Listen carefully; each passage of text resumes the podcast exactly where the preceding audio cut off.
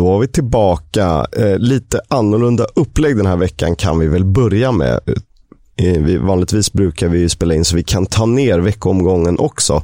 Men nu gör vi så att vi tar ner helgomgången och så i nästa veckas avsnitt så blir det både veckomgång och helgomgång. Så då får ni eh, dubbelt snack om matcherna då. Eh, Leo, hur är läget? Ja, men det är bra med mig. Eh, jag eh, sitter och inväntar en avresa till det land som du precis har varit i. Så jag tror att det är bättre med dig än med mig faktiskt. Eh, man kan aldrig må dåligt när man kommer hem från Italien. Förutom att man måste åka hem från Italien. precis, och du var ju på fotboll också. Det sneglade jag avundsjukt på när jag såg ditt Instagramflöde upp, upp, uppdateras med massa Serie A-fotboll. Ja, Lazio Spezia, en hyfsat bekväm 4-0-seger trots Chiro Immobile straffmiss. Men, eh, ja, men helt okej okay drag tycker jag. Eh, de är roliga italienarna att eh, kolla på. Mycket, vi stod ju på Curva Sud vilket alltså blir då eh, nära bortaläktaren. Och det var ganska många av mina bänkgrannar som så fort Lazio gjorde mål sprang bort så nära de kunde komma och eh, gjorde diverse gester. Och sånt uppskattar man ju, för fotboll är passion och får man inte göra så, äh, då vet jag inte vad. Ja, nej, det, det, jag ska få min dos också. Men det kan vi prata om sen om två veckor när det väl har varit. Eh, kul att du fick uppleva det där Z-derbyt, Lazio mot Spezia. Ja, exakt, ja. Zizi Top-derbyt. Mm. exakt. Vi har ju en samarbetspartner som vi är mycket nöjda med såklart, O'Learys. Och eh, vi har pratat om att man kan kolla fotboll runt om i landet i goda vänners lag. Dessutom aktiviteter om man vill eh, bovla på sina ställen eller köra någon sån här... Eh, Femkamp. Konstgjord Formel 1-bil. Femkamp. Ja, det finns ju lite olika utbud på olika O'Learys-restauranger i olika delar av landet. Men så kan man faktiskt bara käka också. Eh, det gjorde jag och eh, mina kompisar eh, före Sverige-Slovenien nu under landslagsuppehållet. Och då såg vi alltså inte Sverige-Slovenien eh, eh, på tv på O'Learys, utan vi såg den på plats. Men vi käkade på O'Learys innan. För det kan man också göra. Man kan ju bara äta om man vill. Eller kanske ännu bättre äta och titta på typ The Championship. Det är ju sånt som erbjuds. Men på tal om landslagsfotboll så eh, satsar O'Learys stort på sin eh, VM-bevakning kan man ju säga. De, de kommer ju smälla upp eh, hela VM-turneringen förstås i november och december på sina restauranger. Det är trevligt att, att kolla mästerskapsfotboll tillsammans med kompisar, få något gott att äta, något gott att dricka. Det, det finns inte så mycket bättre. Ja, det ska väl vara att se fotboll på plats, men eh, det är ju svårt eh, förutom allsvenskan.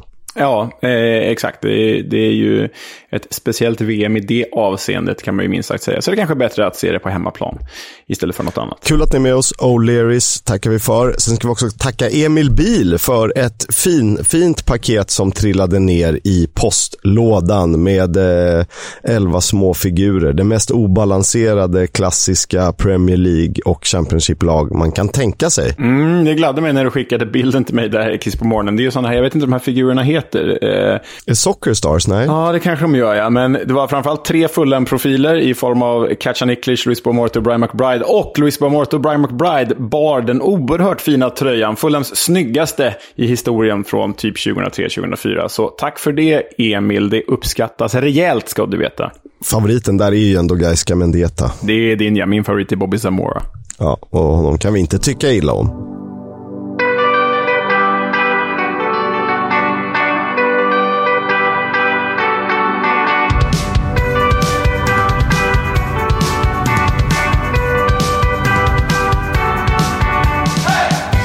Du lyssnar på Football's Coming Home, en podcast om Championship, League 1 och League 2 med mig, Oskar Kisk och Leonard Jägerskiöld Welander. Ständigt närvarande. Det har ju blivit ett par avsnitt nu. Vi har ju eh, lärt känna serien framför allt eftersom det blir ju mest Championship. Eh, men oj så roligt det är. Mm, det är ju väldigt roligt även när ens eh, lag som man sympatiserar med går dåligt. Eh, det var ju ett sånt tillfälle som inledde min helg. Jag hade bänkat mig på fredagen där själv med lite med lite snacks och barnen låg och sov och, och frun jobbade. Så då tänkte jag att jag skulle få njuta lite av Hull Luton. Och som neutral fick man ju kanske njuta, men som Hull-sympatisör så fick man ju absolut inte det. För i helvete vad dåliga de är, Kiss. De är så exceptionellt genomusla just nu. Ja, de har, eh, de har eh, hamnat i en rejäl svacka. Och det började ju sådär den här helgen, för bara några timmar före avspark. Det ska alltså tilläggas att de har haft ett nästan två veckor långt uppehåll på sig att göra klart där. Ja, då presenterar man att Shota Arveladze, eller meddelar då att han har fått sparken från Hall. och att Andy Dawson tar över som interimtränare. Alltså det... Och den, den tajmingen är så urusel. Äh, det är så dåligt skött. Alltså det var nio timmar före avspark så offentliggjorde Hall då att Shota Avaladze eh, fått lämna sin post som tränare. Nio timmar före avspark. Det är klart att de kanske bestämt det kvällen innan eller någonting, men det offentliggjordes då. Och det är ju... Alltså det är en rejäl bajsmacka som din gamla favorit Michael Dawson-brorsan Andy Dawson får då. Eh, gammal legendar för övrigt i, i Hall. Så när han som interimtränare ska få ordning på, på styrkorna till hemmamötet mot Luton. Är, är så uselt skött. Man har haft två veckor på sig att avyttra Arveladze. Och vet du, de fick ju kritik för det här av fansen. Och vet du vad de skyllde på? Hallledningen. Ja, vi har, eh, det här beslutet har försenats på grund av meetings. Okay. Vadå för jävla... Vadå för, vadå för möten? Vad ni har för möten som har tagit två veckor? Bestämmer bara. Det var ju extremt uppenbart att det här gick åt helvete. Ja, men antingen så ska han sparkas eller så ska han inte sparkas. Vad de ska förhandla om. Han säger så nej, men jag tror att jag kan vända på det här. De bara, ah, vi funderar en dag till på om det kan vara det. som är rätt man för jobbet. Ja, ja herregud. Det är ju... Eh, alltså han har ju säkert eh, haft det på känn och säkert fått veta det tidigare. Men det är ju liksom taskigt mot honom och mot eh, alla som följer klubben. Nej, det är bedrövligt faktiskt. Ja, det är bedrövligt. Och det blir ju då till en hemmamatch mot Luton, mot ett starkt Luton, mot ett Luton med medvind. Så, så är det ju, ja, men det är ju tre bortkastade poäng. Hade man gjort dem för två veckor sedan så kanske man hade kunnat ha en chans här. Nu var det ju bara, nu var det bara bortkastade 90 minuter för alla i Kingston upon Hull. Det var det. Och eh, Elijah Adebayo eh, för gästerna höll på att göra sitt första mål. För jag tror att det var han som träffade ribbans undersida och eh, som sedermera gick in via Hall-försvararen Alfie Jones. Ett självmål alltså redan i den sjätte minuten. Och Adebayo är alltjämt nolla i målkolumnen. Ja, det är ju märkligt givet hans otroligt fina säsong. Men annars skulle det, eh, fina säsong i fjol, men annars skulle det sägas att eh, Luton hade ju verkligen koll på det här. Jag kollade som sagt på den här matchen och Hall hade ju som bäst en träff i virket. Men eh, inte mer. Alltså de var så extremt uddlösa. Och det ska sägas att den gode colombianen och skytte, eller tidigare skytteligaledaren Oscar Estopinian, han är ju en spelare som behöver serveras. Han gör ju inte saker själv. Han är ju en colombiansk rakad Pippo Inzaghi på något lägre nivå. Och eh, när det då inte kommer bollar till, honom, till honom, fram till honom, då är han ju ja, men helt meningslös att ha i laget. Så han byttes ut ganska tidigt här också. Nej, Hall hade inte mycket, trots mycket bollinnehav, inga skott på mål. Nej, eh, och istället så kom spiken i kistan då, dödsstöten i 44 minuten och det är ju sämsta tajmingen att släppa in ett mål. Särskilt ett 2-0 mål, även om det då ska vara den svåraste ledningen att hålla. Och det är vackert. Henry Lansbury med kanske säsongens vackraste bollträff. Ja, för det är ju en rackabajsare från, vad kan det vara, Kisk? 25 meter? Eh, som liksom skruvar sig utåt, eller bortåt. Som, det är som en ytterskruv som skruvar sig in i, i Eh, Nathan Baxters bortre stolpe, chanslös, den gode Baxter. Men den gamla Arsenal-talangen Lansbury, det var hans första mål sedan 2018. Och han var ju tidigare rätt känd för att göra mål. Eh, framförallt när han spelade mot Nottingham Forest. Så den där hade han nog väntat på.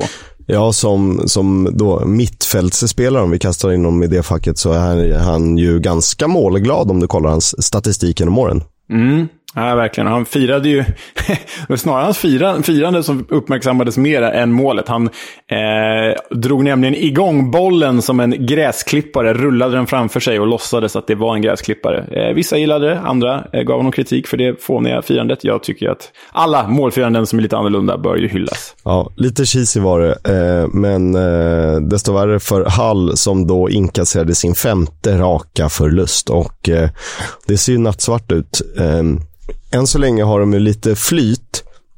För att det är två drakar som väntar på att lyfta och ett Coventry som har lite hängmatcher. Eh, men i övrigt så med sina minus 12 så ser det ju ganska deprimerande ut. Ja, de behöver ju hitta rätt tränare fort. För manskapet har vi pratat om är ju gott, definitivt gott nog för övre halvan givet de värvningar de gjorde i somras. Men eh, det här är snart en klubb i fritt fall känns det som. Så nu, nu måste de hitta rätt tränare för att få rätt på laget. Det finns ju många lediga eftersom alla tränare får sparken varannan vecka. Så att, eh, det är bara att välja och vraka bland någon Chris Wilder. Ja, Karaktär. Så lär det väl inte bli. Men jag tror nog inte att eh, Carlos Corberan är helt omöjligt Nej, faktiskt. Vi får se. Vi knatar vidare till lördagen där Blackburn hemma besegrade Millwall med 2-1. Mm, och eh, Blackburn vägrar ju att kryssa. De, det är som att de vinner varannan match och de förlorar varannan match. Och eh, här eh, var det ju speciella, den speciella målskytten tillbaka i form av Ben Brereton Diaz. De gjorde ju mål inom loppet av sex minuter här i början av andra halvlek. Blackburn. Cheers Dolan först och därefter BBD. Och då var ju matchen faktiskt avgjord. Det var den och han har liksom så smugit igång säsongen lite. Fem mål redan för Brereton, vilket är jättebra. Men men det har funnits mycket annat att prata om. Estopinans målform, en Carlton Morris som lite överraskande ändå eh, öser in mål för Luton och så Josh Sargent, eh, amongst others. Eh, men Fin säsongstart ändå. Ja, men verkligen. De ligger på playoffplats. De ligger sexa. Tveksamt om de kommer hålla det, va? De har ju faktiskt minus ett i målskillnad att jämföra med alla andra där uppe som har liksom plus 14, plus 8, plus 7. Okej, okay, Reading har minus 2. Men det är ju faktiskt bara, det är faktiskt bara Reading och Blackburn som inte har kryssat än. Så det kommer nog kosta i slutändan va? Att, att de förlorar lite för mycket, de två lagen. Men just nu, Blackburn sexa och det är ju definitivt över förväntan för Jon Dahl Tomassons gäng, kan man ju lugnt säga.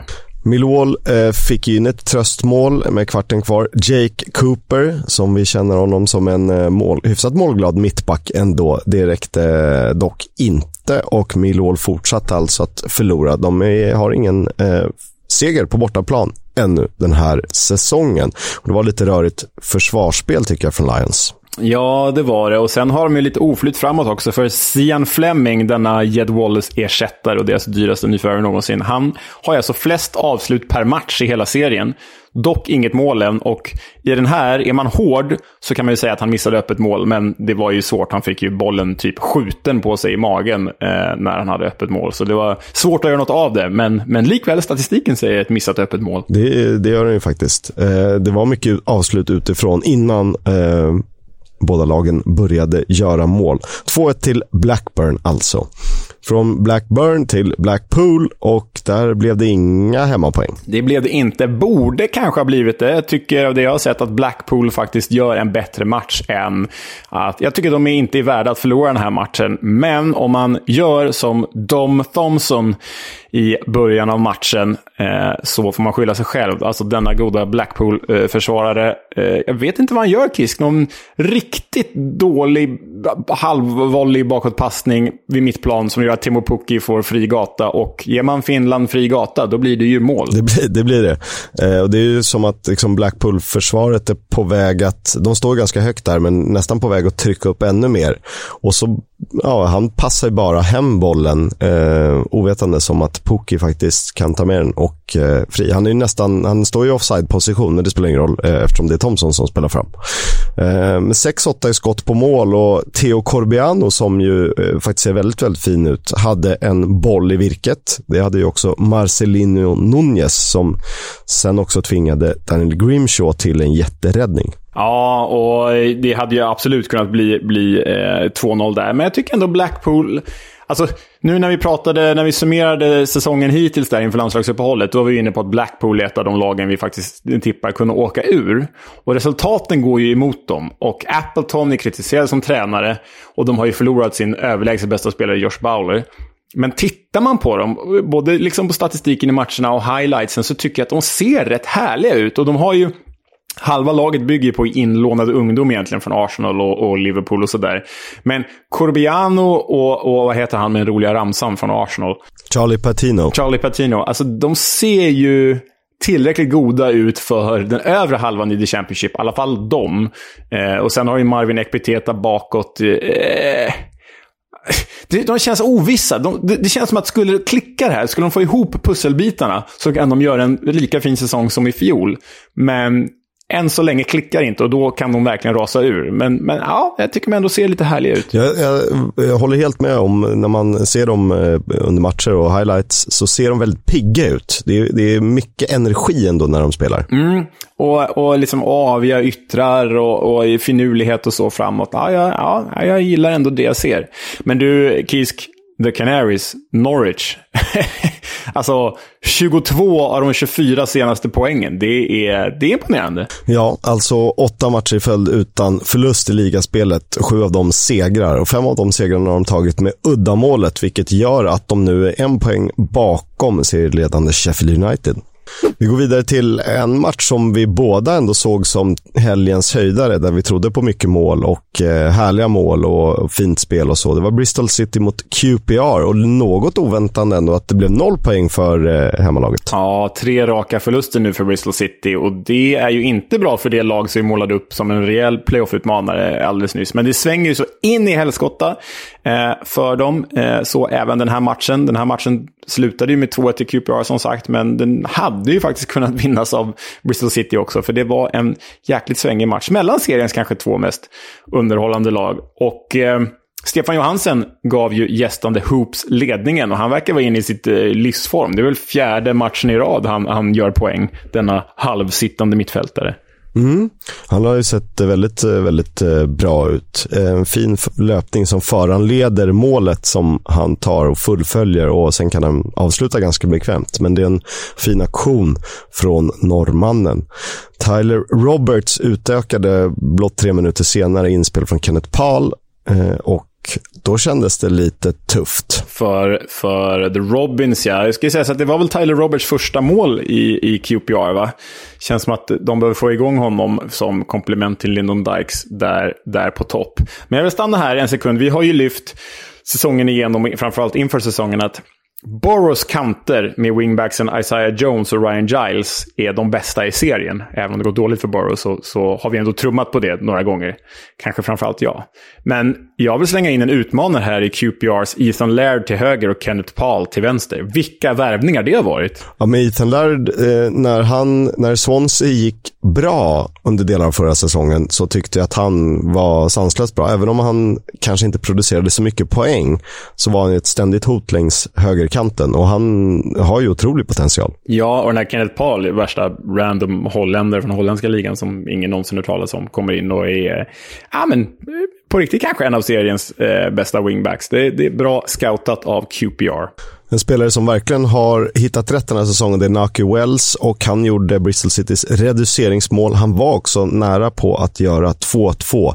Men 1-2 var nog ändå rättvist sett till skapade chanser över 90 minuter. Wells kliver upp på delad andra plats i skytteligan. Mm, jag funderar på en sak här med, med, med den offensiva trion där. Den nya offensiva trion i Bristol City med när Naki Wells och Tommy Conway har tagit platserna från Semenyo och Chris Martin visst, visst spelar Andy Weimann en mer tillbakadragen position nu än, än med den andra trion han ingick i förra året. Det känns som att han gör lite färre poäng. Eh, nu gör ju Wells och Conway målen istället, men Weimann eh, uteblir från målprotokollet. Och jag vet inte om, om hans mål har ersatts eller om de faktiskt saknats. Men jag tycker ändå det är ett litet frågetecken där att man inte får ut mer målproduktion av honom. Just ja, eh, det känns också som förra säsongen så spelade de mer av en, då kanske om vi ska kalla det 3-4-3, där Weimann var lite second striker fast ute till vänster med möjlighet att eh, vika in.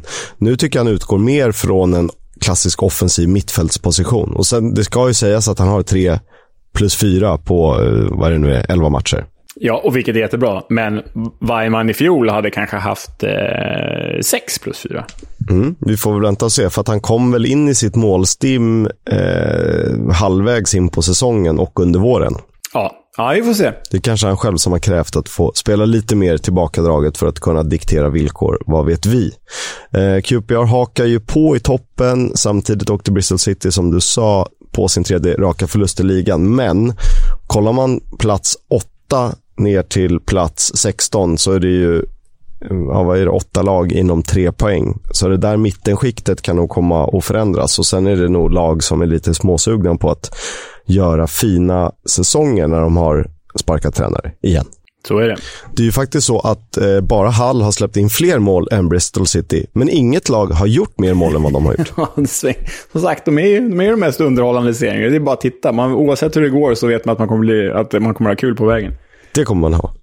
Eh, jag vet inte om man har så kul när man kollar Cardiff eller Burnley, vårt tiki-taka-gäng från Turf Moor som har spelat en helt annan fotboll nu. Eh, det blev delad pott där sent omsider. Ja, och stora utropstecknet här var väl att det var Mark Hudsons första match som interimtränare i Cardiff. Han ingick, i, ingick ju i Steve Morrisons stab innan Steve Morrison fick sparken. Och Mark Hudson, för er som kommer ihåg honom, är han ju en gammal mittback med goda meriter från kanske framförallt eh, Cardiff och Huddersfield. Men även Fulham passar vi på att trumma in här när vi kan.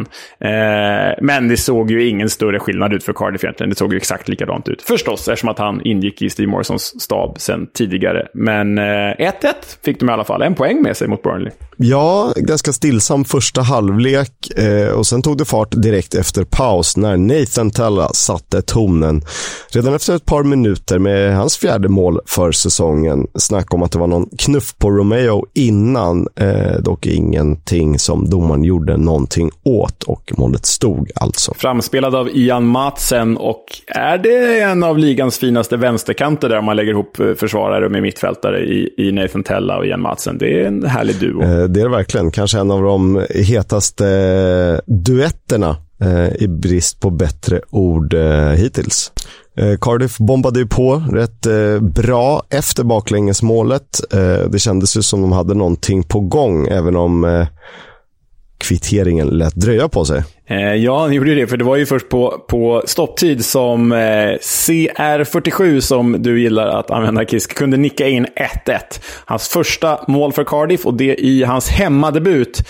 Eh, Callum Robinson alltså. Och han firade rejält genom att bulta på bröstet och peka på klubbmärket och peka på marken att det är här jag vill vara. Eh, så ja, härligt för honom. Lite oväntat att hans första mål skulle komma på nick dock, givet att han är en tvärhand hög. Han pekade väl på skallen också som någon slags eh, hån mot det. Exakt. Eh, man kan ju vända och vrida på statistik. Det är alltså åtta raka utan förlust för Burnley. Eh, dock bara en seger på de fyra senaste. De har ju 3-5-0 på de matcherna. Och det är ju starkt att ta poäng och inte förlora i den här serien. Men ska de ha något att göra med topp två-platserna så måste de eh, vinna fler matcher. Ja, det måste de göra och sluta tappa ledningar. För på i tre av de fyra senaste har de tappat ledningar och då tappat, det, tappat poäng i de tre matcherna. Så äh, de måste lära sig att stänga. Tar vi på svensk glasögonen så är ju Coventry Middlesbrough en eh, riktig höjdare. ja, för det blev ju bara ett mål och det var Victor Gyökeres som gjorde det.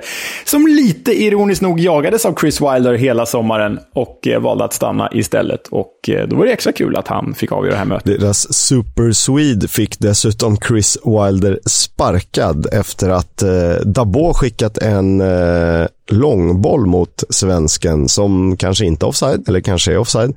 Eh, svensken gör dock som man brukar, placerar in den säkert efter en liten löptur. Ja, ett fint mål. Ja, fint. Typiskt Gyökeres, du vet. Bryta in från kanten, hålla undan sin försvarare med, med sin breda jäkla ryggtavla och sen bara typ trycka in bollen i mål. Ja, han är bra där, alltså den fina Jöken.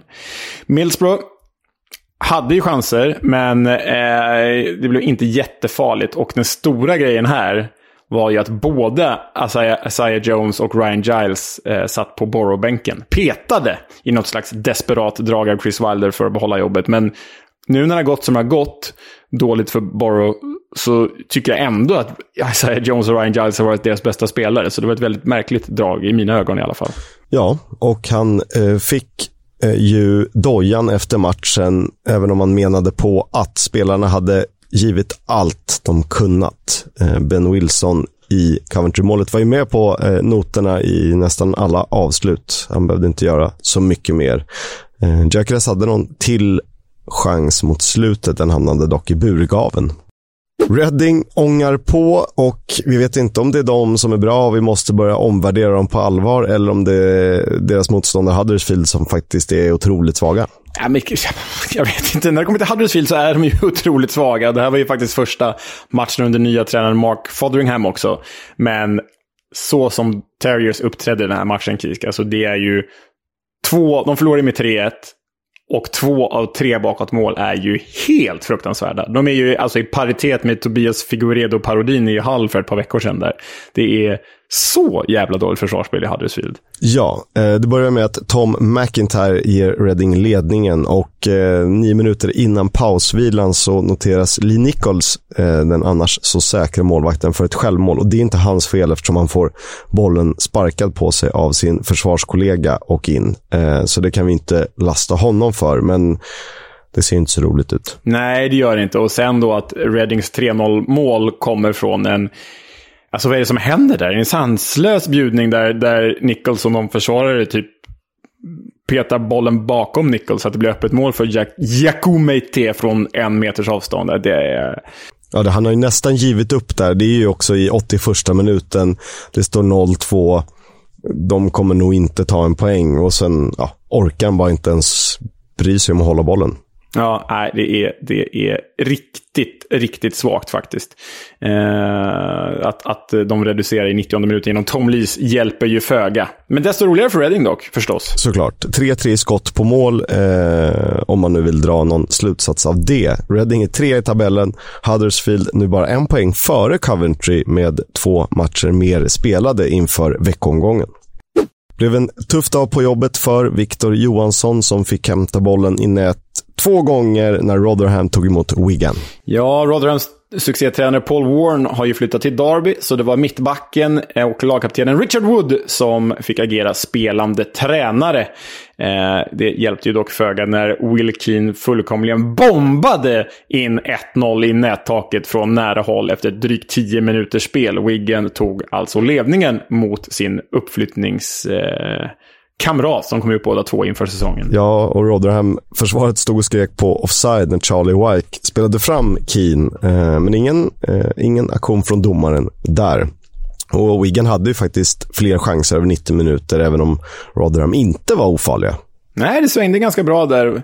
Eh, och Bene bland annat hade fler eh, goda chanser. Men Latex kunde avgöra genom Thomas Naylor när han nickade in 2-0 från nära håll bakom vår kära Victor Johansson. Han brukar hålla nollan, men idag var det första gången Wigan höll nollan på sex matcher och eh, i och med det här resultatet är de bäst på bortaplan i hela serien. Faktiskt, det trodde man inte att en nykomling skulle kunna vara. Inte ens eh, Sunderland. Så, äh, ruggigt sagt av Wiggen och då går man bak till förra säsongen så har ju alltså Wiggen spelat 28 bortamatcher där de bara har tre förluster och vunnit 18 av 28. Det är ett jävla facit. Sanslöst starka papper. Mm. Även om de kanske var lite för bra för League One förra säsongen. Ja, uppenbarligen. Serieledarna fick inte mer än en poäng på hemmaplan när de tog emot Birmingham. Eh, men det var Sheffield United utan Anel Ahmedhodzic som tog ledningen. Ja, och de gjorde det sent genom Ollie McBurney förstås, som bara fortsätter att göra en jävla massa mål hela tiden. Men det här var faktiskt Blades första poängtapp på hemmaplan den här säsongen och att Ahmedhodzic saknades innebar att de gick över från sin vanliga trebackslinje till att spela fyra, en vanlig fyrbackslinje istället. Um, så det kanske ställde till det för dem.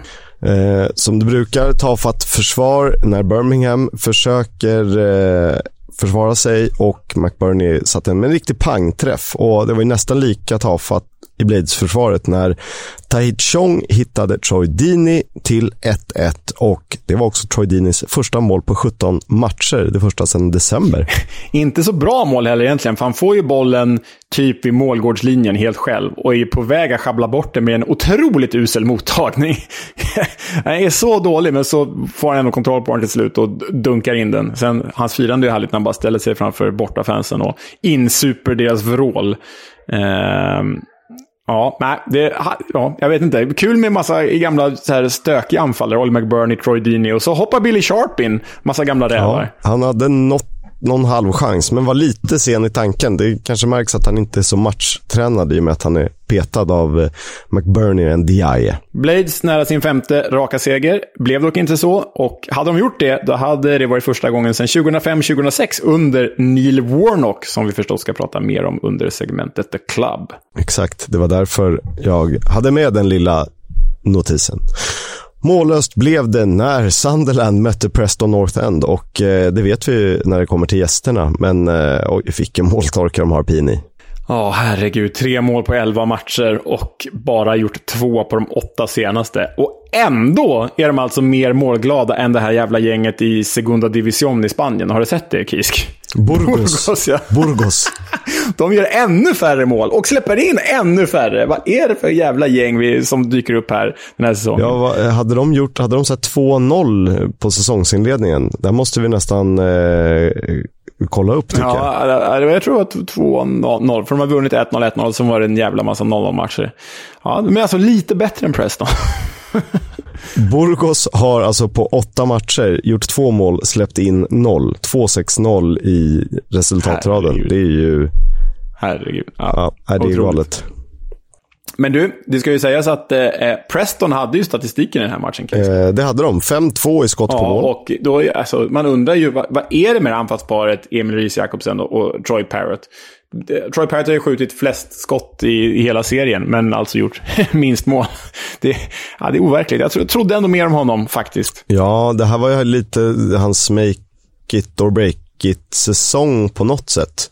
Sen är man vill inte avskriva någon och man, vill inte, man behöver inte hylla någon för tidigt. Men jag tycker ändå att han har sett ganska bra ut. Han är inte dålig i landslaget, blir ändå uttagen i truppen gång på gång. Eh, men här funkar det inte riktigt. Nej. Även om jag tycker att det var Sunderland som kanske hade de farligare chanserna. Eh, det gick ju lite utanför allt som oftast deras avslut. Patrick Roberts, ganska pigg. Ja. Eh, Tony Mowbray nu med åtta poäng på fem matcher för Sunderland. Det är en bra start, får man ju säga. Det tycker jag får ses som helt okej, okay, men vi vet att han är en rätt skicklig tränare. Frågan är bara hur länge det håller för Ryan Lowe. Jag det är inte klappuselt att uh, vara ett mittenlag med den här truppen, men göra tre mål på elva matcher är inte så jättebra. Nej, det är ju inte det. Sen är ju PNI inte kända för att uh, trycka på avtryckaren i första bästa möjlighet. Men, men uh, vi får se. att Börjar de närma sig nedflyttningsstrecket, då kanske, kanske kittlar kring vintern. Det kan det nog göra. De sparkade tränare är de vana vid. Två segrar, två förluster, sju oavgjorda för PNI. Helgens kanske stora stjärnsmäll kom ju på The Hawthorns. Eh, har man sett säsongsinledningen så kanske inte jätteoväntande, men sett till eh, spelarmaterial och hur svårt Swansea har haft för att få ut någonting av sitt spel. Så 2-3 West Brom Swansea. Ja, och eh, här tänkte man väl att första segern kanske skulle komma. Eh, framförallt när då West Brom tog ledningen med 2-1 i 65 minuten genom Grady Diangana. Dessförinnan hade ju eh, Jake Livermore kvitterat för West Brom och Matthew Sorinola gett Swansea ledningen. Men icke Kisk, inte ens med ledning med 2-1 med 25 minuter kvar kan de hålla ihop det här.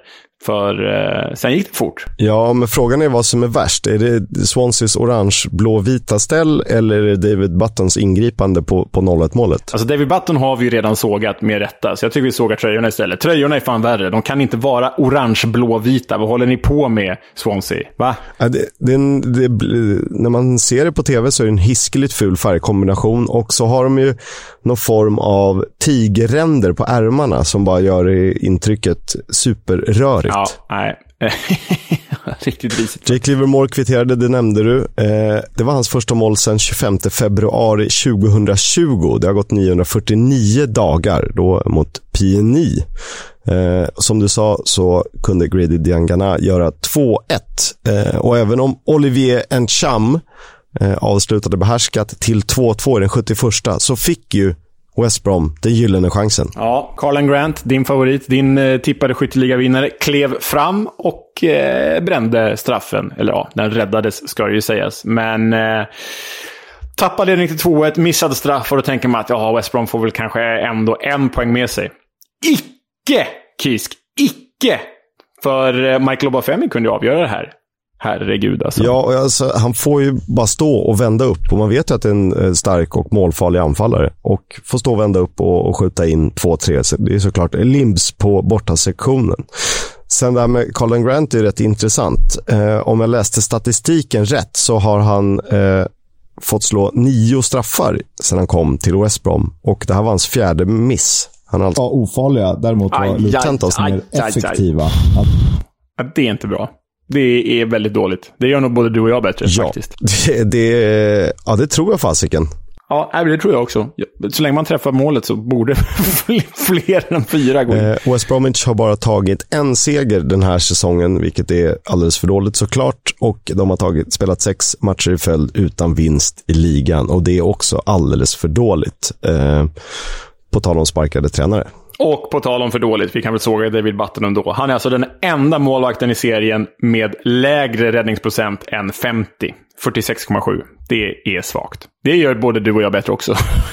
typ. Det gör vi och jag tycker det är rätt roligt att, för jag tänker att eh, min analys inför säsongen att deras lag är så pass bra att de ska kunna vara ett topplag oavsett vem som står i mål. Och på den här nivån kan du liksom inte vara så mycket sämre. Det är ändå elitidrottsmän och professionella fotbollsspelare med hyfsat tilltagna löner.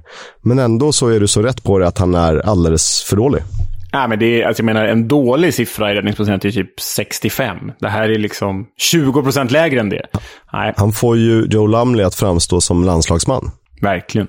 Omgångens sista match spelades på söndagen. Det blev en riktig rackabajsare till, till, i alla fall till resultat när Stoke tog emot Watford. Ja, men succéstart får man väl säga. Alltså 4-0 borta mot Stoke och vi vet att Stoke inte längre är vad det brukar vara i Stoke-on-Trent. Eh, Alex Neil har ju inte fått ordning på det där än, uppenbarligen. Men vilken succéstart för Slaven Bilic, som bland annat eh, gav Ken Sema förtroende från start. Det, det gläder ju oss. Och 4-0 alltså, med eh, starka målskyttar i form av Ismail Azar, Ken Sema, Keenan Davis och Vakun Bayo. Eh, Watford... Eh, Ja, de levererade ju, det kan man, kan man ju lugnt säga. Ja, jämnt i statistiken förutom avslut på mål var det 2-9 och, och, det tyckte jag märktes. Eh, dock bara 0-1 i paus. Ismail Azar gav gästerna ledningen. Eh, stilig nick, möjlig offside pratas det om. Man får inte alltid se repriserna. Sen eh, var det dags för Ken Sema då. Det är ett otroligt fult mål, målkist. Det är ju en retur som man snappar upp och liksom halvtofflar sitt liggandes in. Men de målen ska också göras. Hade fotboll varit en bedömningssport så hade det här varit värt kanske 0,1 mot ett Brad, en Brad Potts cykelspark som borde vara värt 1,9 eller något. Ja, verkligen. Nej, men ruskigt fult, men de målen ska göras och där avgörs ju matchen också. Och ser man avgör ju matchen får man ju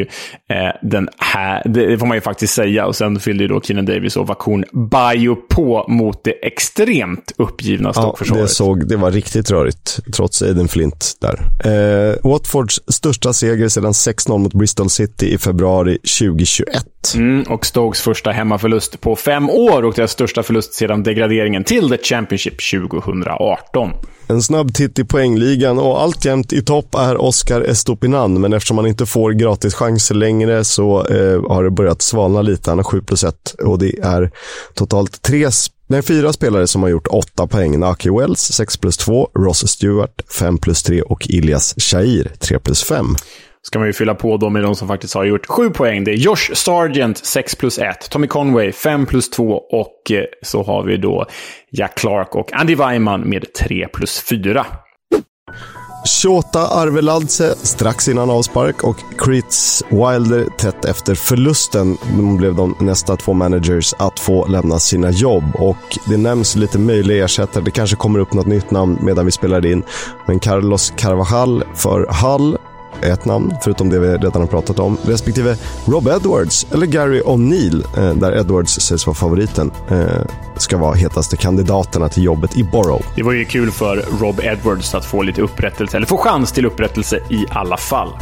Chris Wilder var ju intressant för massvis med klubbar för länge sedan och eh, han har ju nämnts som en av seriens kanske bästa managers. Så vi får se var han hamnar någonstans. Han har ju ryktats till Bournemouth inför han fick sparken. Eh, och lite härligt också att Lee Cattermole är en del av tränarstaben som stöttar interimlösningen Leo Perkovic från Uruguay tror jag, i Borough.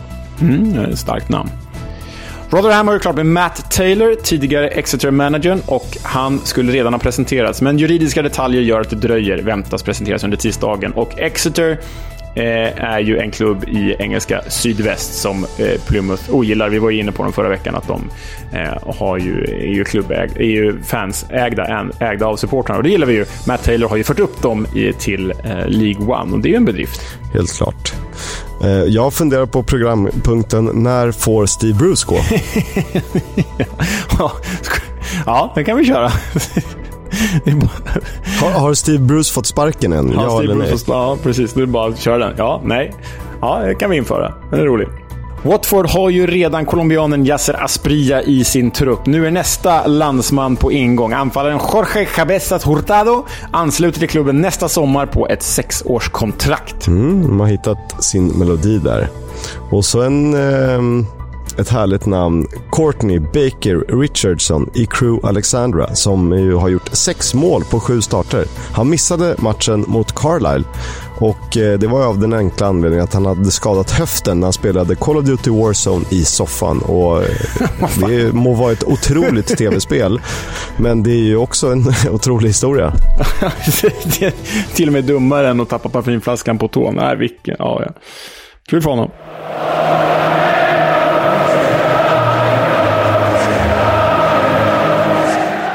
Footballs Coming Home sponsras av Stryktipset, ett spel från Svenska Spel, Sport och Casino. För dig över 18 år. Stödlinjen.se. Det kommer en veckomgång emellan, men jag tycker vi blickar lite mot kupongen i helgen redan nu och jag tycker om match 8 mellan Coventry och Burnley lördag 16.00. Först alltså en veckomgång, så för er som går i Stryktipstankar redan nu, invänta tisdagens och onsdagens matcher innan ni färdigställer kupongen. Det här blir ju botten mot toppen, men jag tycker ändå det blåser lite positiva vindar i Sky Blues efter segern senast och den tuffa starten med uppskjutna matcher. Och Burnley tappade poäng borta mot Cardiff sent om sidor. Eh, vi vet att Clarets är tuffa att möta, men eh, i Championship kan alla slå alla. Jag lurar på om inte Coventry kan göra en ganska fin insats här med Gyökeres i form. Leo, vad tänker du om helgen? Eller veckan? Eller vad du vill. Ja, jag, delar din, jag delar din analys kring Coventry. Eh, och eh, för er som hinner lyssna på det här på tisdagen eller onsdagen så vill man ju eh, lyfta fram veckomatcherna Reading Norwich den, eh, den smakar ju fint och även Watford-Swansea tror jag kan bli underhållning. Men om vi ska fokusera på helgen kanske framför allt då, så mysig, mysigt Hoops-derby på fredagen mellan QPR och Reading. Vilka är de riktiga hoopsen egentligen? För mig är ju Reading bara en billig kopia av London-originalet, sa han med storstadsfokus, eh, eh, helt klart. Eh, annars eh, tycker jag ju att man kanske på lördagen ska fokusera på Stoke mot Sheffield United. Kan Alex Neil få ordning på eh, sitt Stoke, på sin nya arbetsgivare, eller ska Sheffield United göra slarvsylt av dem? Det återstår ju att se. En söndagsfight har vi i form av Huddersfield mot Hull och det är ju ett riktigt praktfullt ångestmöte som alla mår dåligt av och det är de matcherna vi gillar bäst. Vi mår bra när andra mår dåligt. EFL-podden, för dig. Jag har eh, längtat lite efter att vi ska prata om honom. Han är ju lite av någon slags hedersfigur i, för den här podden. Han är den enda som har ett eget segment från starten och till och med från planeringsfasen för sådär fyra, fem år sedan. Eh, vår egen husgud och nu är han eh, veckans profil i det segmentet som vi ofta kallar The Club, men som vi den här veckan får kalla jag vet inte vad, men här är han i alla fall. Neil Warnock. Die to get three points.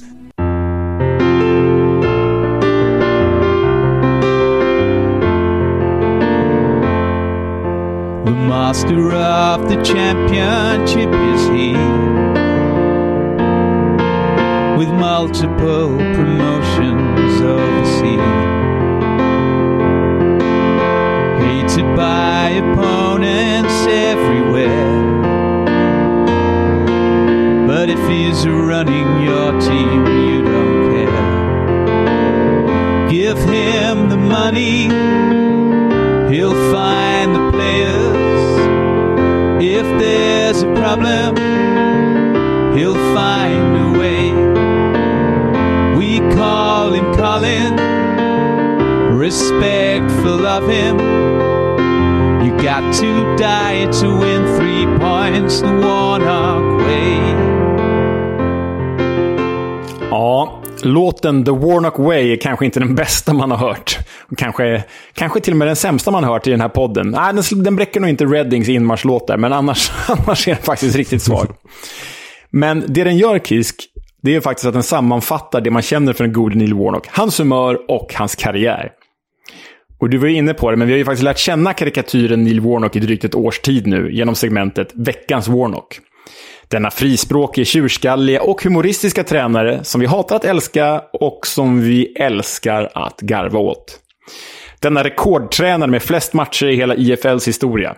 18 klubbar som tränare, 8 uppflyttningar, vilket är mest i hela IFLs historia. På 42 år och 5 årtionden.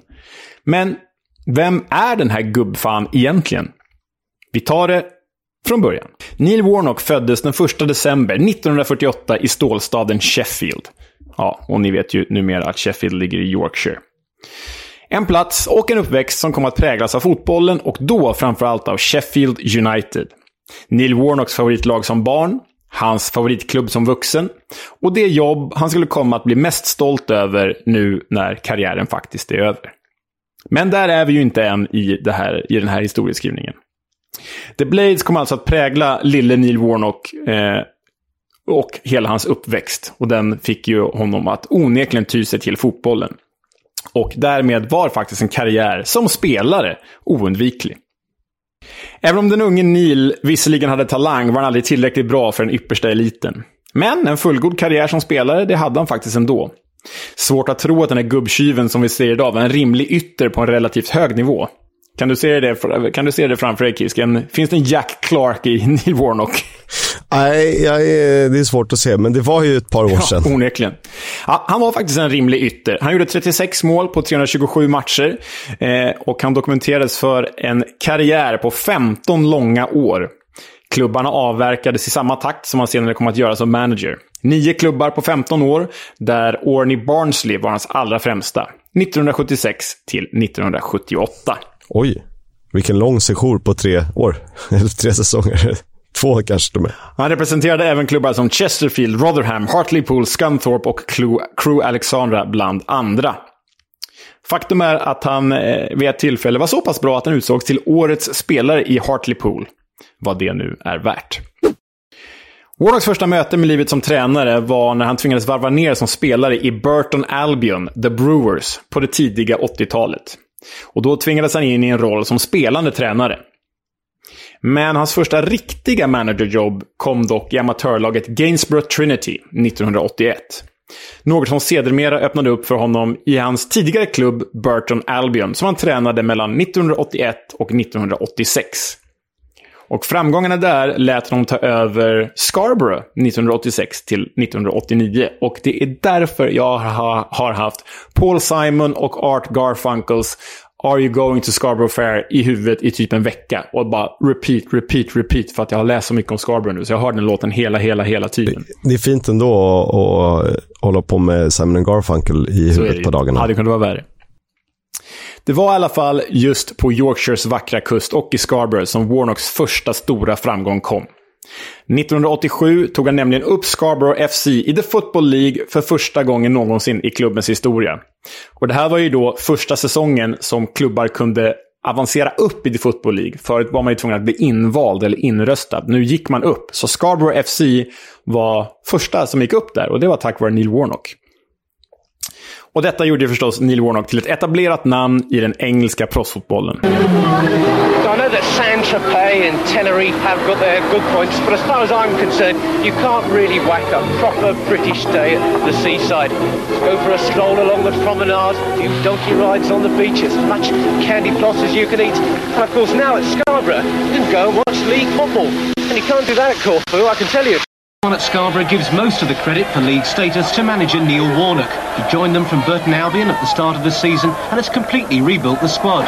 They've all been sacked.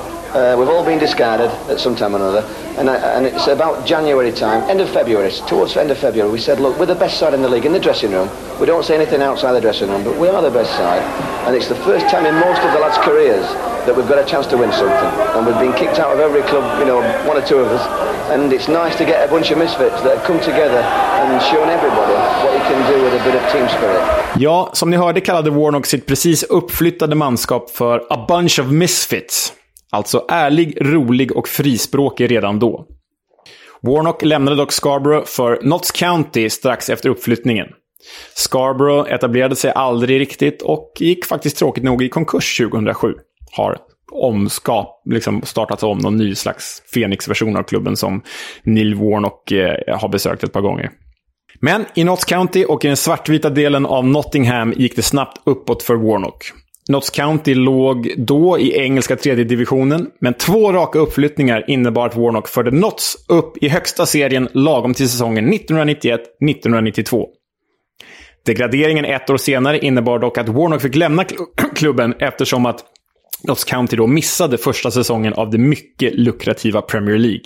Och det ska sägas att Warnock under tiden i Notts County var hett eftertraktad och faktiskt tackade nej till betydligt större klubbar som både Chelsea och Sunderland.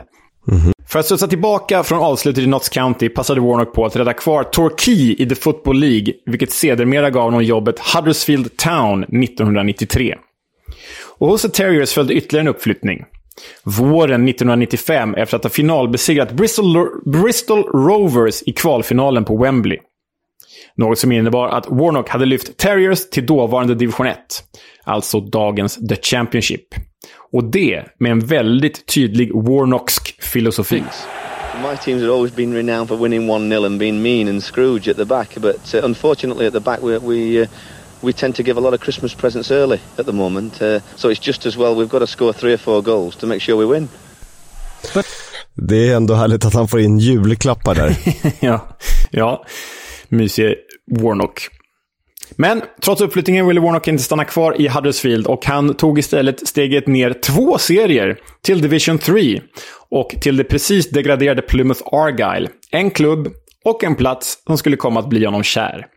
Dels för att han tog klubben via playoff och via Wembley till en direkt uppflyttning och dels för att han numera är bosatt nere i sydväst. Utöver själva uppflyttningen blev Warnock legendarisk bland Argyle-fansen när han visades ut i kvalsemifinalen mot Colchester.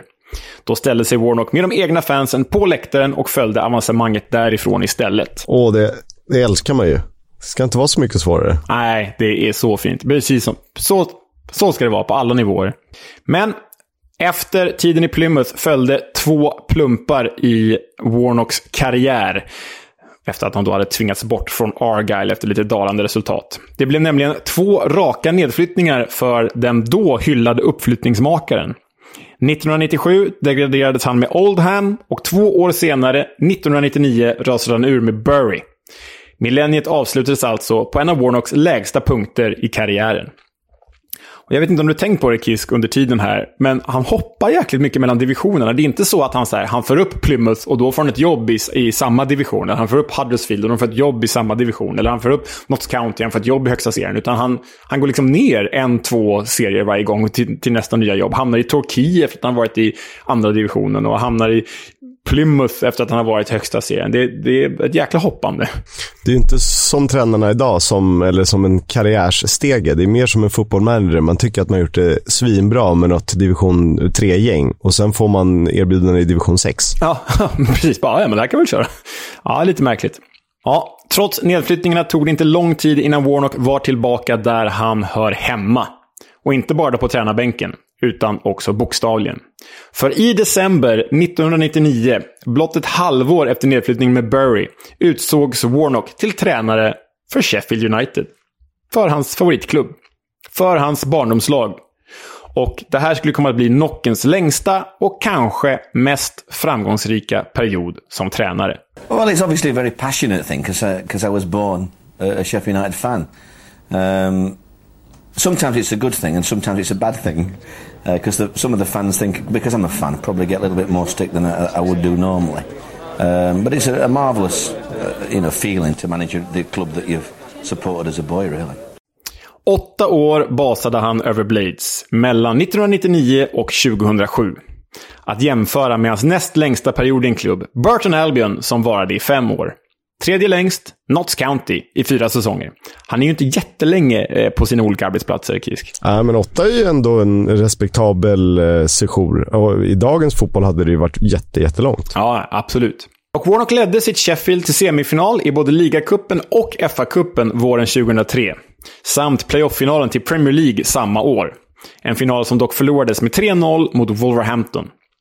Istället kom uppflyttningen 2006, då som vicemästare i The Championship. Men för oss som gillar att roa oss på Warnocks bekostnad och skratta med honom blev den här perioden, perioden i Sheffield United allra mest uppmärksammad för Sky Sports-dokumentären kring The Blades som offentliggjorde Warnocks bizarra och roliga beteende. Sheffield United manager Neil Warnock is one of football's most passionate, outspoken and controversial figures. Thank you very much. it's usually a lot louder than that. Thank you very much. han, är, han är härlig där. Men den absoluta höjdpunkten har vi ju kört förut och ni får, ni får ursäkta alla kära lyssnare, men det här blir ju en repris på något som vi kört väldigt mycket. Höjdpunkten var ju förstås Neil Warnocks utbrott i Blades omklädningsrum. Hans Any Given Sunday moment. Might not be your fault, lads, eh? I'll just have to make sure it don't fucking happen again, because I fucking, I tell you now, I'm fucking more determined than ever. I'll look at you now. I'll have a chat with all of you next week. Before you start flying off to fucking Mallorca and all these other places, eh? We'll have a chat about the fucking game. About your game, last few months, last few weeks. Fucking character. Fucking hell. And I look at your contribution, some of you. No wonder he threw a fucking bottle at fucking floor, Tonga. Hey? It's waited fucking nine months for that. A bit of fucking aggression. Fucking hell. You blame everything. Blame me, blame fucking pitch, ref, system, tactics. You want to have a look at your fucking self, some in fucking mirror. So please your fucking selves what you're doing next few days, alright? Get pissed if you want, go out to nightclubs, take your missus out, shag her on fucking car seat, anything you want. Because there's some of you lot that could have done fucking better and we should have been up there. And you're fucking also around, you're happy. You fucking be off flying away next fucking week. It don't hurt you. You're fucking picking a wage, you. That's a load of bollocks. You've got to fucking die to get three points. I'm fucking telling you. Because it's hard, it takes some fucking bollocks to fucking say, right, we're not fucking moving. That line's there and we fucking stopping. And you pick your fucking man up. And if it's the spare man, I take the fucking blame. Den här användes ju fortfarande som en del av någon slags eh, meme med eh, att jämföra med Guardiola. Ja, ja, ja, ja, precis. Och även bara den här, eh, det här väldigt korta memen. You gotta die to you gotta fucking die to get three points. Det har väl till och med ett eget Twitterkonto va? Ja, ja det har det. Ja, Warnock avgick från Sheffield United efter den högst tveksamma degraderingen från Premier League 2007. Den som mest berodde på att West Ham hade fifflat med ekonomi och värvningar och fått tillskansat sig Carlos Tevez som då sköt dem kvar i serien. Och eh, Warnock avslöjade senare sin självbiografi att skådespelaren och Blades-fantasten Sean Bean då stormade in på Warnocks kontor efter nedflyttningen och var svinförbannad och skällde ut Warnock inför hans fru och barn. Eh, och det uppstod palaver och bråk, något som Warnock påstår hände och något som Sean Bean själv förnekar. Vem hade vunnit i en sån Celebrity Death Match förresten? Hade det varit Sean Bean eller Neil Warnock? Neil Warnock. Han skrikit ihjäl sin motståndare. ja, för Sean Bean dör ju bara på film hela tiden. Han dör i Goldeneye, han dör i Sagan om ringen. Han dör i alla filmer. Ja. Exakt. Ja. Warnock studsade snabbt tillbaka i alla fall och anställdes som manager i Crystal Palace av hans personliga vän Simon Jordan. Första säsongen, 2007-2008, tog han Palace från nedflyttningsplats till playoff-position i The Championship. I semifinalen åkte The Eagles dock mot Bristol City. Och när han sedermera lämnade Palace 2010 var det uttryckligen så, från Warnock själv, att han skulle pensionera sig. Att Palace var hans sista anhalt i karriären. Men så blev det ju förstås inte. QPR följde senare samma år och därefter blev det Leeds, Crystal Palace igen och Queens Park Rangers igen. Ett hoppande som sträckte sig mellan 2010 och 2016. Och många av er lyssnare vet ju vid det här laget att första sessionen i QPR innebar både Adel Tarapt och uppflyttning till Premier League. 2016 innebar äntligen lite stabilitet för Warnock som återigen hade hittat hem. Eller, nåja, till hemmets förort i form av Rotherham. I februari tog han nämligen över The Millerman i en situation som andades något helt annat än stabilitet. Nedflyttningen var i princip oundviklig.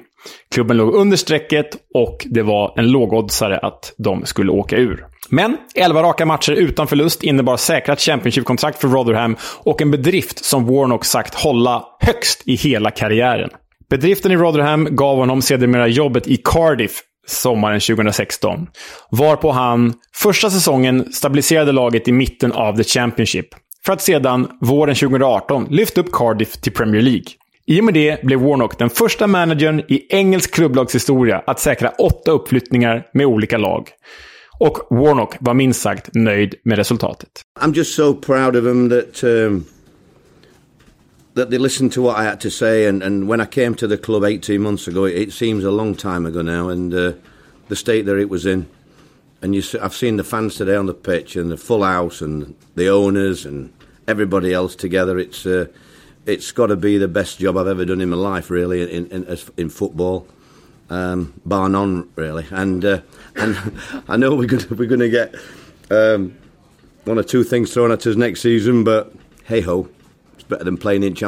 Och här någonstans, Kisk, funderar man ju. Han har ju alltså rekordet med åtta uppflyttningar i IFL.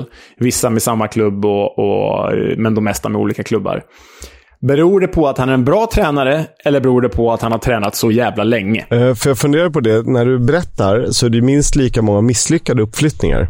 Och förr eller senare träffar man ju rätt, uh, vare sig man vill eller inte. Men det är klart att det finns någon skicklighet i Neil Warnock. Uh, men det, ja, Alltså, det är en eh, intressant frågeställning. Alltså han är ju uppenbarligen tillräckligt bra för att väldigt många klubbar ska, ska lita på honom och tro på honom och, och eh, ge honom förtroende. Men på 42 år som tränare, nog fan når du åtta uppflyttningar då, någon förr eller senare. Ja, det är kanske inte någon så här dassgäng heller egentligen han har tagit över. Nej.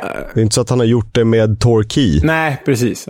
Även om han höll kvar dem en division. Men nej, det är klart att han har gjort bra saker, men rekordet är låter kanske bättre än vad det är, givet att han har tränat i 42 år.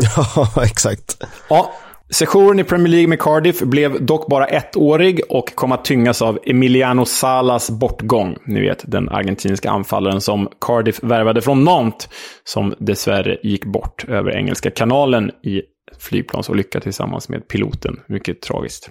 Den tragedin fick Warnock själv att prata om att han var redo att avsluta karriären då det fanns viktigare saker i livet. Men det gjorde han förstås inte. Istället åkte han ut med Cardi FF, entledigades och tog över stors storsatsande Middlesbrough i juni 2020 istället. Och sen vet ni ju hur det gick.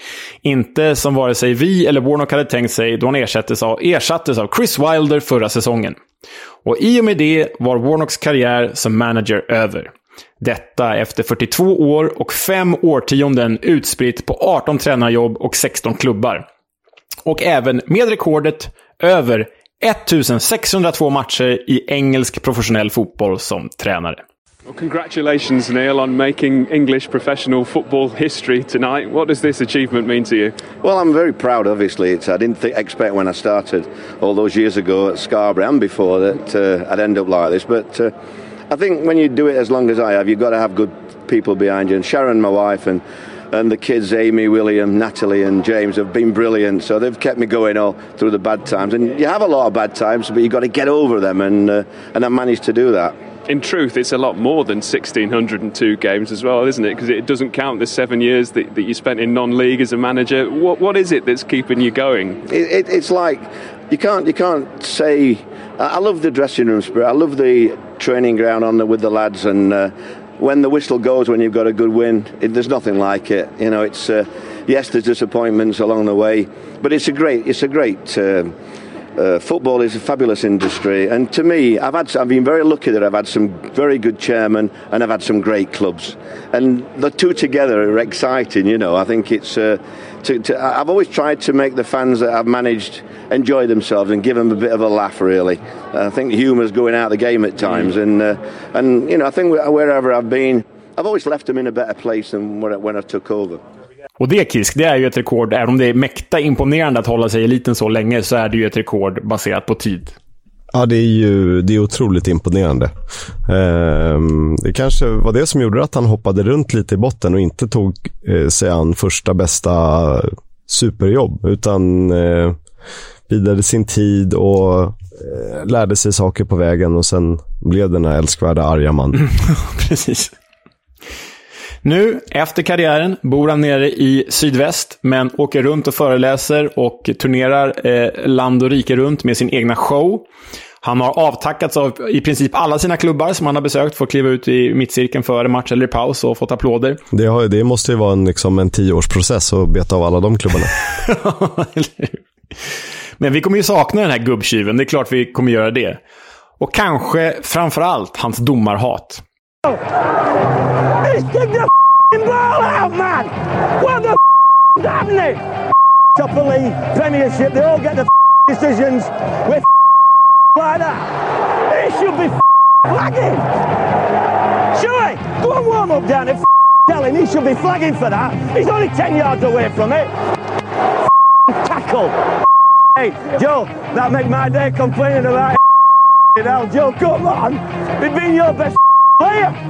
When you see it on telly tomorrow, Lino, and you see it's a penalty, will you feel disappointed?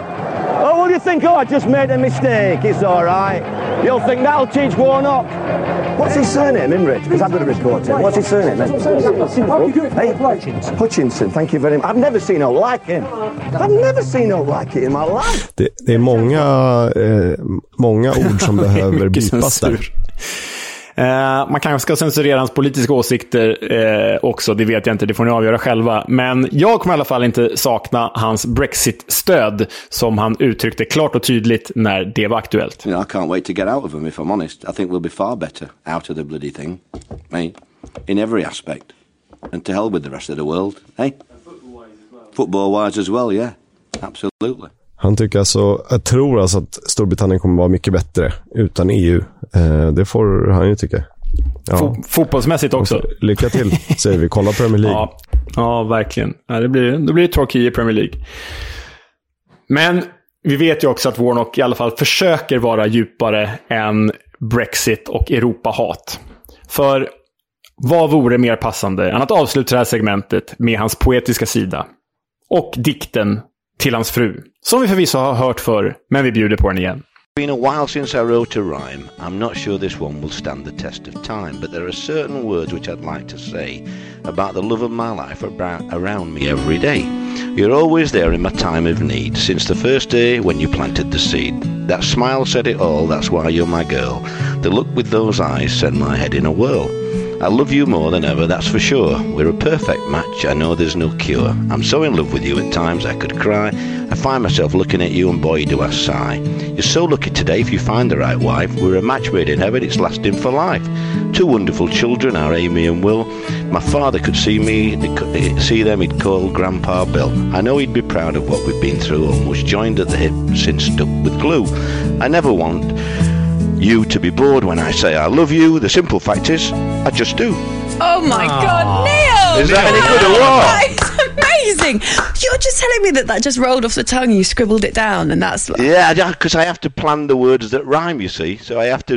What a guy! What, what a... Det går inte att hitta mycket finare avslutning för att eh... För att vara Neil Warnock så är det ju väldigt djupt. Men det känns ju mer som en, en dikt ur en Sune-bok.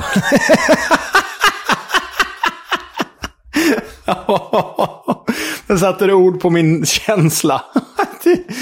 Ja, fy fan. Och för er som gillar begränsad poesi, men gjord med värme och kärlek, så rekommenderar jag er att lyssna på det här avsnittet efter avslutningsvinjetten.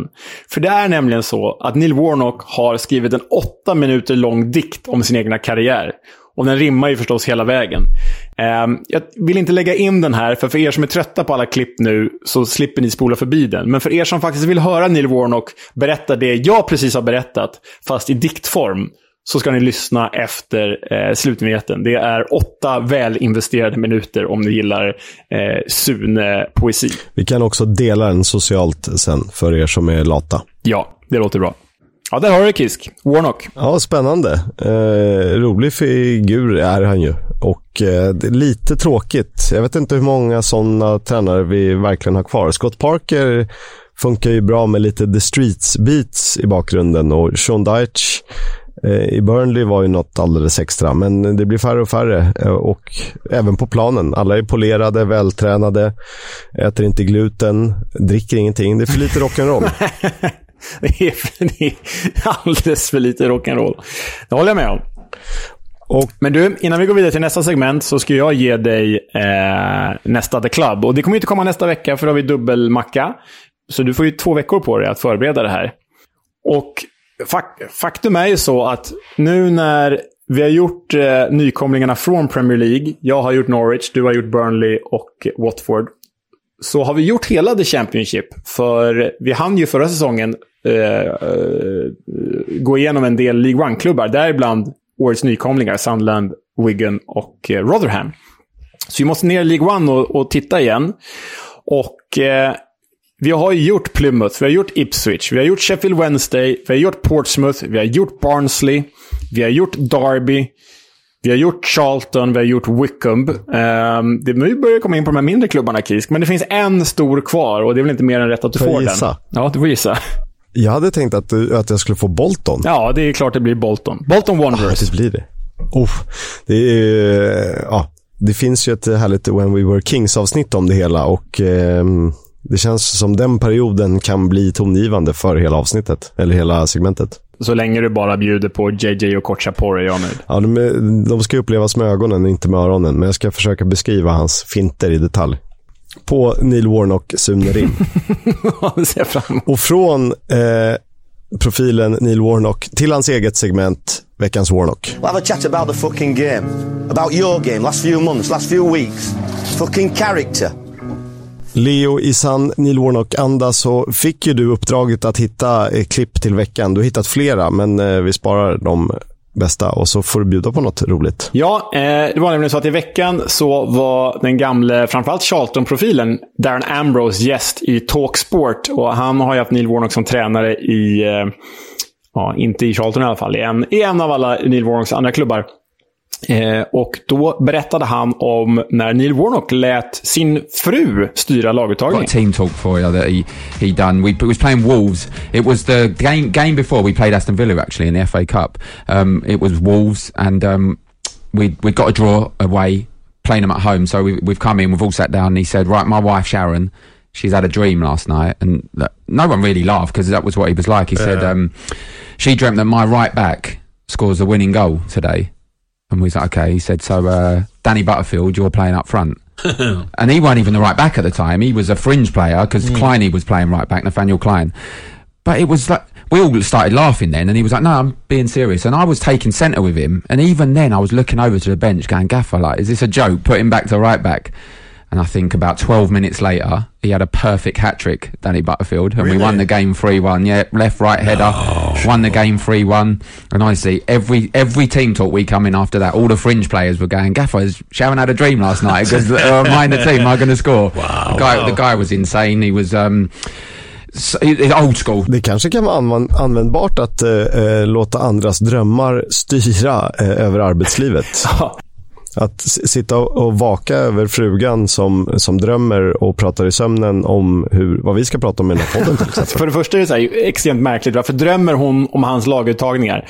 Och för det andra, varför berättar hon om sina drömmar för Neil Warnock? Det finns inget mer ointressant än andras drömmar. Extremt ointressant. Men hon träffar uppenbarligen rätt, för den här jäkla Danny Butterfield, han var ju då alltså bänkad högerback. Får spela anfallare och gör som sagt hattrick. Och så här lät det då när matchen kommenterades.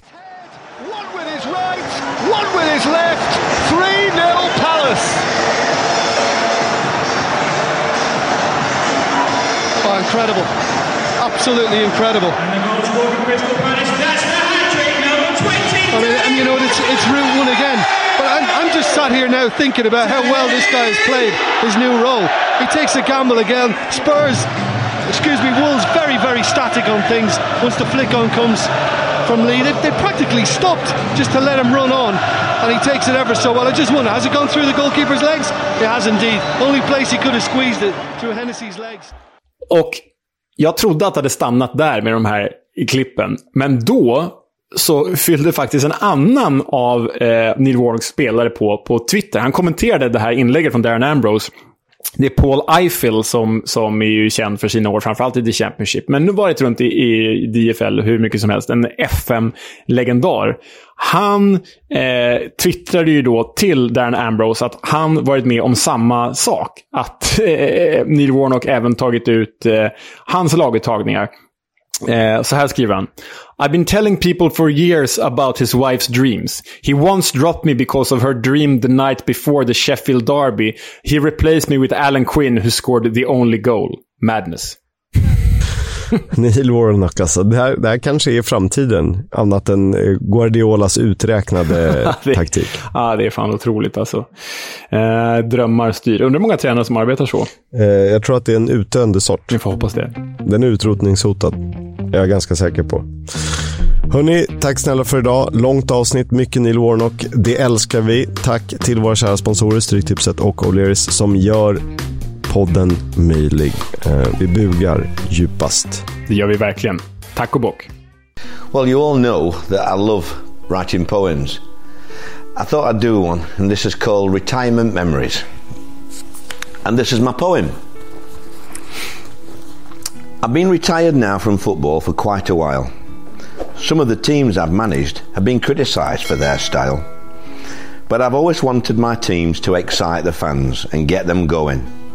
And most of the football played has been fast and flowing. I've managed some fabulous clubs and had some amazing times. Wrote quite a few poems along the way, most having good rhymes. Marmite, just one of the names I'm called. Colin, too. I can't think why. I've also had a few battles with referees, and yes, they do make me sigh. Shankly once said, They know the rules but not the game. The quiet ones are the best I've found, whilst others seek their fame. You only hear about me being charged by the FA, which is sad. But throughout my career, I've not always been bad. They never report about after a game when I go and tell the referee he's done well. It doesn't sell newspapers or make headlines, so on this they don't dwell. I started non league at Gainsborough. Burton, Albion, and Scarborough, all excellent clubs. When I think back to the beginning, I'm not even sure there were subs. Notts County followed with two great promotions on the trot. Both in the playoffs at Wembley. Boy, were we hot. I turned Chelsea down to stay loyal and rewarded six months later with the sack. So I then went to Torquay for 16 games to get my career back on track. Up to Huddersfield and took them to Wembley, the first time in years. Then up through the playoffs at Wembley again. There sure were some tears. I spoke to Lionel P at Derby, but decided to head south to Argyle but bottom of the league after five games. However, we started to play after a while. Eventually, the Green Army got promotion after walking up Wembley Way. And when I see people in Plymouth, they still talk about that fabulous day. The first win at Wembley, memories etched forever in time. I thought we might get automatic, but to win the playoffs is never a crime. Then on to Oldham and Bury, both clubs on their way down when I see where they are today, it does make me frown. Then a call from Derek Dooley, the most wonderful man you could meet. Sent me over to Sheffield United, past my grandma's house on Denby Street. Growing up as a kid, the Blades were the love of my life. I had over seven good years on board, a, a lot of happiness with a little strife. Two cup semi finals and promotion I'd like to think we turned the club around. New training base, modernised stadium, it really is a wonderful ground. But fate turned against us with a harsh relegation to follow.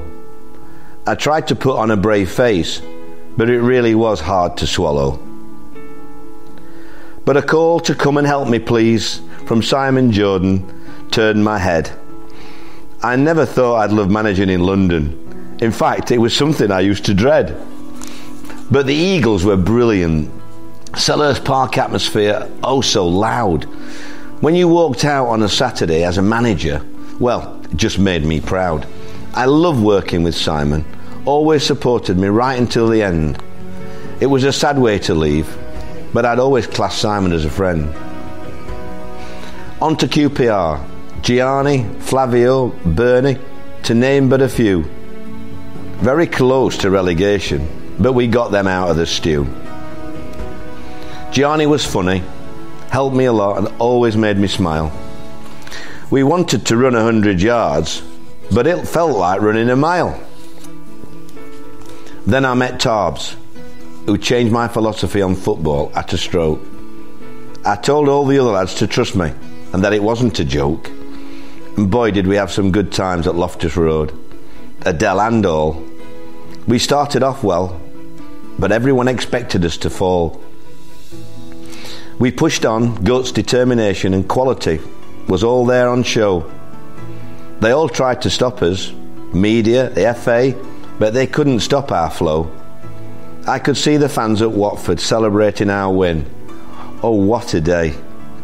One of the hardest jobs I've had, both on and off the pitch, I'd say. Next, next came Leeds United, massive club. I thought I could do well. But no chance with new owners around the corner and Ken B wanting to sell. Right club at the wrong time. Just my luck, I'd have to say. But to, to get success there at that time, well, I just have to pray. Now back at Palace, couldn't resist, but I never stood a chance. With people in the background interfering, they led me a right dance. QPR beckoned, and I enjoyed helping out for a short time. I thought I might get them back up. Hey, positive thinking isn't a crime. And so on to Rotherham. Six points adrift, but a good group of lads. Make sure, making sure in five sides that all players wore their pads. It's amazing what team spirit can do. We went on an amazing run. 11 games unbeaten, winning against all the top teams whilst having some fun. Tony S was a great chairman. He asked me to stay, but I got the bug again for another promotion. So I left to make hay. Didn't know where I'd go for months, but just wanted a chance to gain that eighth promotion. And if I did, oh, you'd see me dance. Cardiff it was. Agreed over breakfast with Mehmet, the place I'd go. But first we had to stay up before we could put on a show. And boy, did we do that? The club united at last. Great place to be. Bluebirds flying high once again, leaving everyone else at sea. Promotion was wonderful. Happiness in abundance and joy all around. The town was buzzing. You couldn't wait to get to the ground. Premier League was cruel. Decisions against us were so bad. And then the Emiliano tragedy. Everyone there was so sad. I don't think I recovered at Cardiff until I was leaving. It seemed to me all the time that we were grieving. Then I got the call from Steve Gibson to go and help them out. The pandemic was on us all, and I felt it my duty to shout. Zoom calls to the press to keep all our fans happy and in the know. Nearly two years of this dragged on and on, oh so slow. But I built a good side, as good as any I've had. Some great professionals there when I left. It was sad. So that's it now. If you're still listening, well done. My career in rhyme, good and bad, yes, we've had some fun. To football fans everywhere, I'd say it really is a wonderful sport. Stay disciplined and behave. Don't sell yourself short. Take care, be lucky. See you soon. upptäckta vägar de han tar. När det regnar kallt och ibland när kampen leder ända fram. Då ses vi på lördag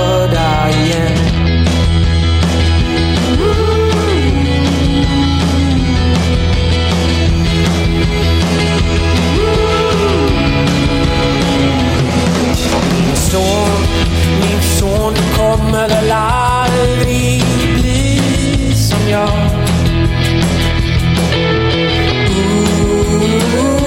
Alla dina chanser, gör vad du ska. Ibland så regnar det kallt, men till slut leder kampen